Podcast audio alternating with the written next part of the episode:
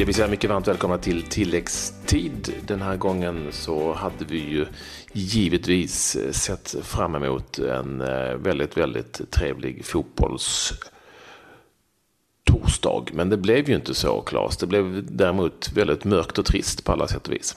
Ja, det blev ju det med eh, tanke på det som uppdagades inför eh, IFK Göteborg-AIK. Att det hade föregått försök till att fixa matchen, att rigga matchen helt enkelt. Det var ju en AIK-spelare som blev kontaktad i tisdags av eh, personer som eh, då ryktesväg säger har eh, spelat i Allsvenskan tidigare och en del andra personer då. Och erbjudit pengar och även då fått ta emot en del hot om att helt enkelt göra så att AIK förlorar den här matchen mot IFK Göteborg. Och spelaren i fråga valde då att gå till klubbledningen och de i sin tur gick då till polisen och eh, då har liksom förbundet och klubbarna valt att eh, ställa in den här matchen. Ett eh, helt korrekt beslut på, på alla sätt och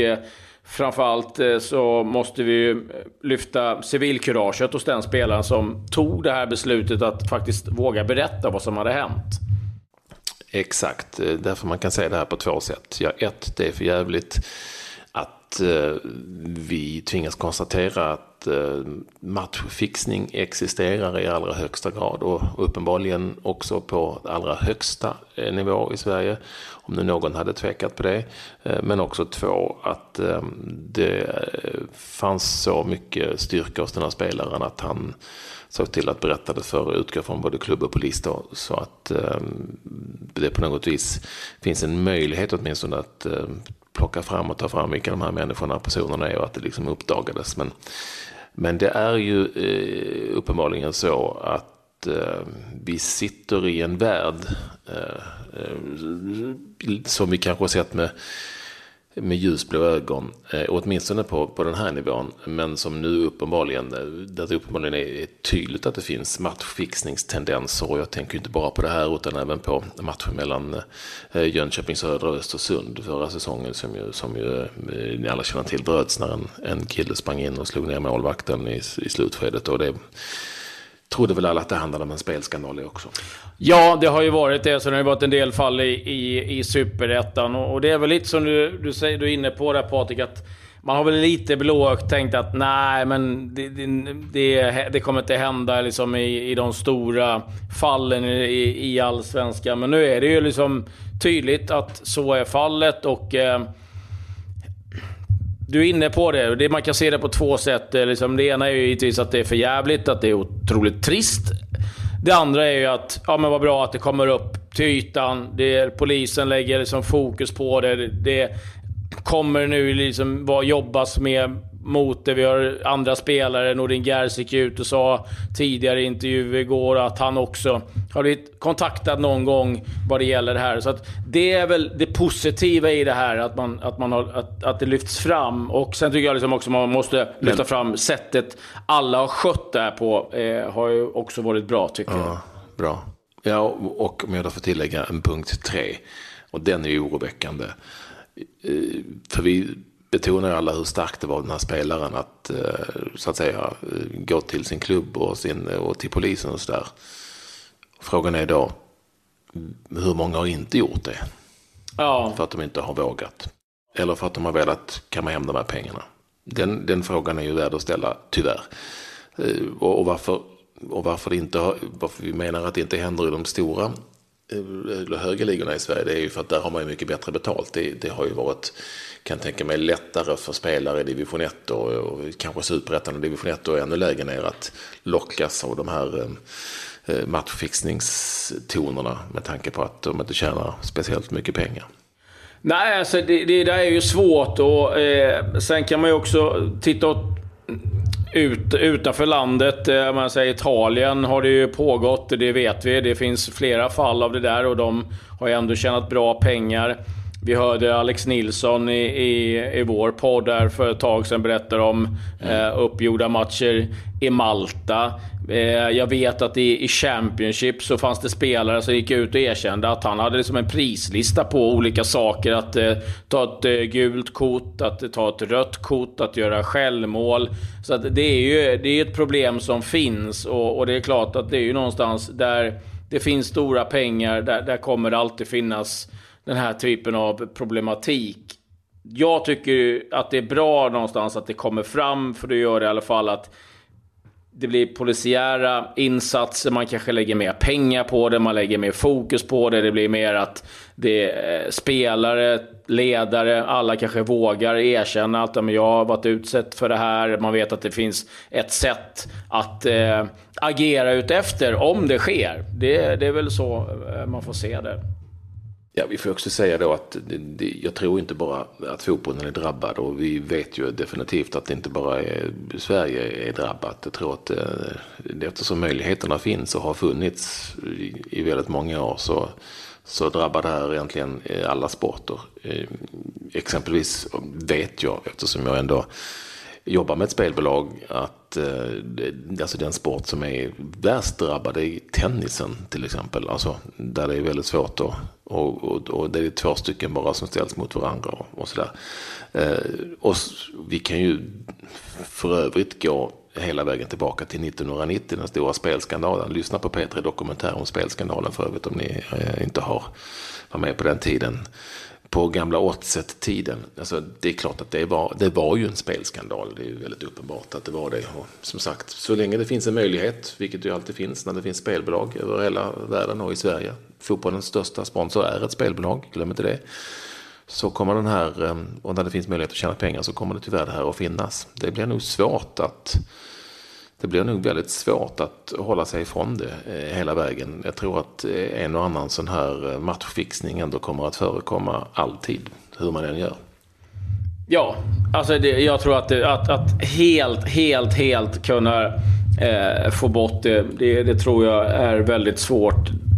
Däremot så är det bra om, då, om det inte sker dunkelt, liksom, utan eh, det är någonstans det kommer upp till ytan, det jobbas mer mot det, så kommer det bli svårare i varje fall. Så mycket kan vi konstatera. Och det är väl det som vi får hoppas. Eh, det sista är ju inte sagt eh, om det här. Jag tycker att, eh, ja, vi får väl tyvärr återkomma till det senare om det kommer fram mer uppgifter. Det ska väl också rapporteras lite om de matcherna som faktiskt spelades i Allsvenskan i så är det. Ja, i år. Och det var ju två matcher. Det var eh, J Södra mot Djurgården. Den slutade 1-1. En eh, förhållandevis ganska trist tillställning där eh, Kosica gav J Södra ledningen i slutet av första halvleken och Magnus Eriksson nickade in kvitteringen i början av den andra. Och eh, sett över hela matchen tycker jag ett ganska rättvist resultat. Elfsborg AFC från Eskilstuna. Den matchen slutade 2-1 till Elfsborg. Vi noterar där att eh, Ja, vi kan notera tre saker. Eskilstuna hade faktiskt ledningen i den här matchen med 1-0 väldigt tidigt. Eh, och eh, Elfsborg kvitterade först i, efter en timmes spel. Joakim Nilsson, hans andra allsvenska mål. Jag tror inte han gör så mycket mål överhuvudtaget, eh, Joakim Nilsson. Och om matchen hade slutat oavgjort så hade det här varit, och jag vill gärna säga det, så hade det här betytt att Elfsborg hade haft nio poäng på nio matcher. Eh, och eh, till slut så fick han då hoppa in Lasse Nilsson eh, som ju efter sina två, sina två mål mot Östersund fick tok sitta på bänken i två raka matcher utan en sekund speltid. Nu fick han ändå 20 minuter av matchen och gjorde räddade kanske Magnus Haglund genom att göra 2-1 för eh, Elfsborg i den 89 minuten såklart. Lasse Nilsson, han är het nu. Ja, och får han inte spela nästa match då är det jobbigt för, för eh, Lasse. Eh, ja, men starkt av Lasse att återigen komma in och vara kyligt. Riktigt snyggt mål ska vi säga också. Eh, lite snabb titt på Superettan. Eh, Gävle-Öster 1-3. Ny seger för Öster och Helsingborg besegrade Norrby med 3-2. Mm, och riktigt, riktigt, riktigt mörkt för eh, Gävle alltså som jag pratat om tidigare. Direkt från allsvenskan och ja, nu ligger de risigt till i superettan. Ja, och toppmöte som väntar för eh, Mattias Conchas Öster mot eh, Helsingborg nästa omgång. Men om vi blickar eh, lite ner mot eh, kontinenten så har det ju hänt en hel del. Vi har eh, Verona som är tillbaka i Serie A. Spelade 0-0 mot eh, Cesena borta. Det var ett resultat eh, som eh, räckte och eh, ja, sessionen blev ettårig. Ska jag säga att Hasse Eskilsson, vår eh, stora globetrotter när det gäller att eh, åka runt och se fotbollsmatcher, var givetvis på plats för att så den är. Och eh, fick mm. se han hade säkert sett en match på förmiddagen också. Ja, säkerligen. I Frankrike eller någonting. Ja, han, han, han, det, det är inte många arenor han har missat, eh, Hasse. Det måste vi ge honom. Så att, eh, Verona tillbaka i Serie A. Ja, och det som är lite roligt med serie B då, och eh, som också handlar om serie A, det är ju att vi, den som vann eh, just serie B, det gjorde eh, Spal Ferrara, Spal 2013 som många vill kalla dem för nu för tiden, eller de kallar sig själva för. Eh, och jag säger Spal Ferrara för att det fick jag lära mig när jag var på tidningen Kvällsposten, för då, där spelade nämligen Kajan Sandell, den gamla landslagsskyttekungen eh, i Sverige, han spelade i Spal Ferrara. Och de är uppe då i eh, i Serie A, tror jag, för första gången sedan Kajan Sandell spelade där, typ, på 49 år. Eh, och eh, vad som är då speciellt med detta laget Spall, det är att de har bara italienare i sin trupp. Eh, och är det då konstigt i italienska Serie B? Ja. Är det konstigt överhuvudtaget i något lag i hela Europa? Ja. Eftersom, som ni, som ni säkert vet, så, så kommer det ju spelare från hela världen eh, till alla lag överallt. På, på Färöarna eller i Rumänien eller i Sverige eller vad det nu kan vara. Men i Spall är det bara inhemska spelare. Det är lite special alltså. Som, och det visar sig att det var eh, en vinnande formel. Det tog dem hela vägen. De vann CB och tog dem hela vägen upp till Serie A. Ja, då hoppas vi att de eh, vidhåller det där när de kommer tillbaka till eh, Serie A här nu mm. faktiskt. Annars får de ringa Kajan igen. ja, det är nog, då får de ringa högt upp någonstans ja, ovan ja. Eh, England. Eh, du... Ja, eller hade du? Mm. Nej, kör du England så tar jag resten sen. Ja, eh, det var ju Premier League-omgång och eh, där Tottenham körde över Leicester på bortaplan. 6-1 blev det totalt. Harry Kane gjorde fyra mål. Men jag måste... Vad det gäller Tottenham, jag, jag sprang på en historia här i, idag om en eh, kille, eller kille säger vi, gubbe kanske det Ken Stanley. 96 år Patrik. Mm. Han har haft årskort på Tottenham White Hot Lane i 88 år. Han började gå 1929 och han har sett sitt lag åka ut tre gånger.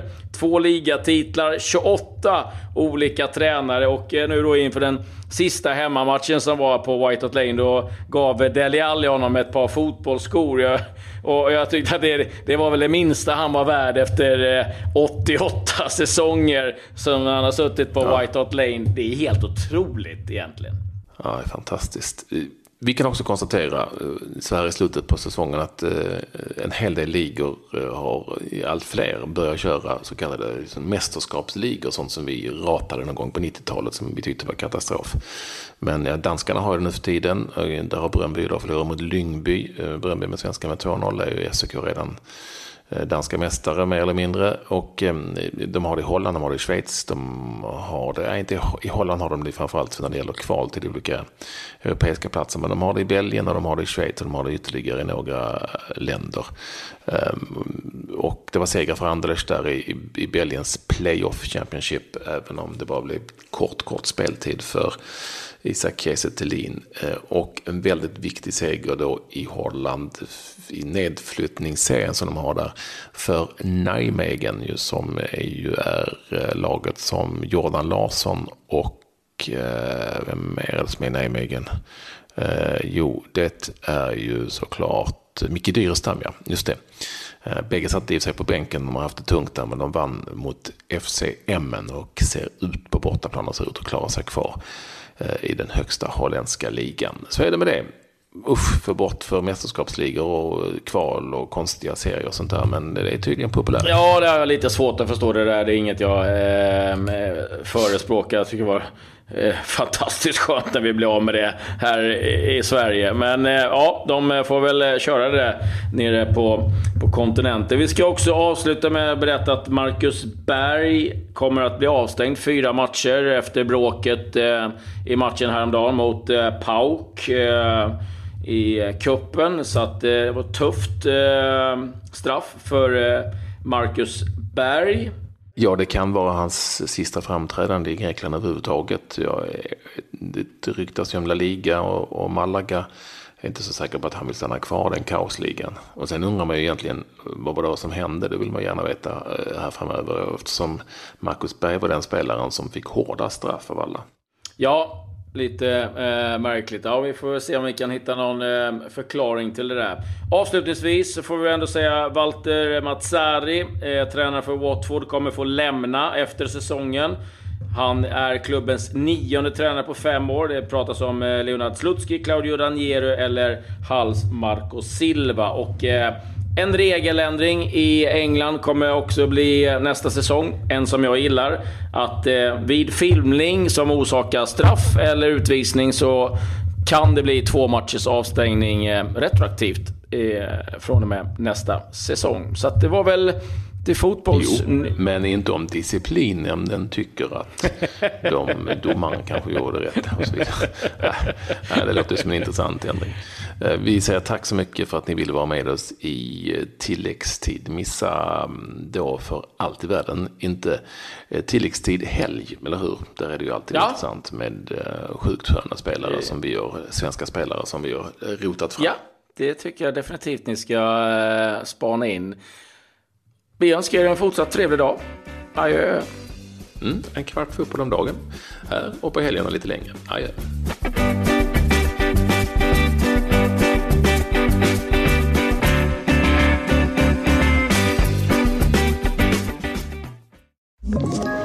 Ett poddtips från Podplay.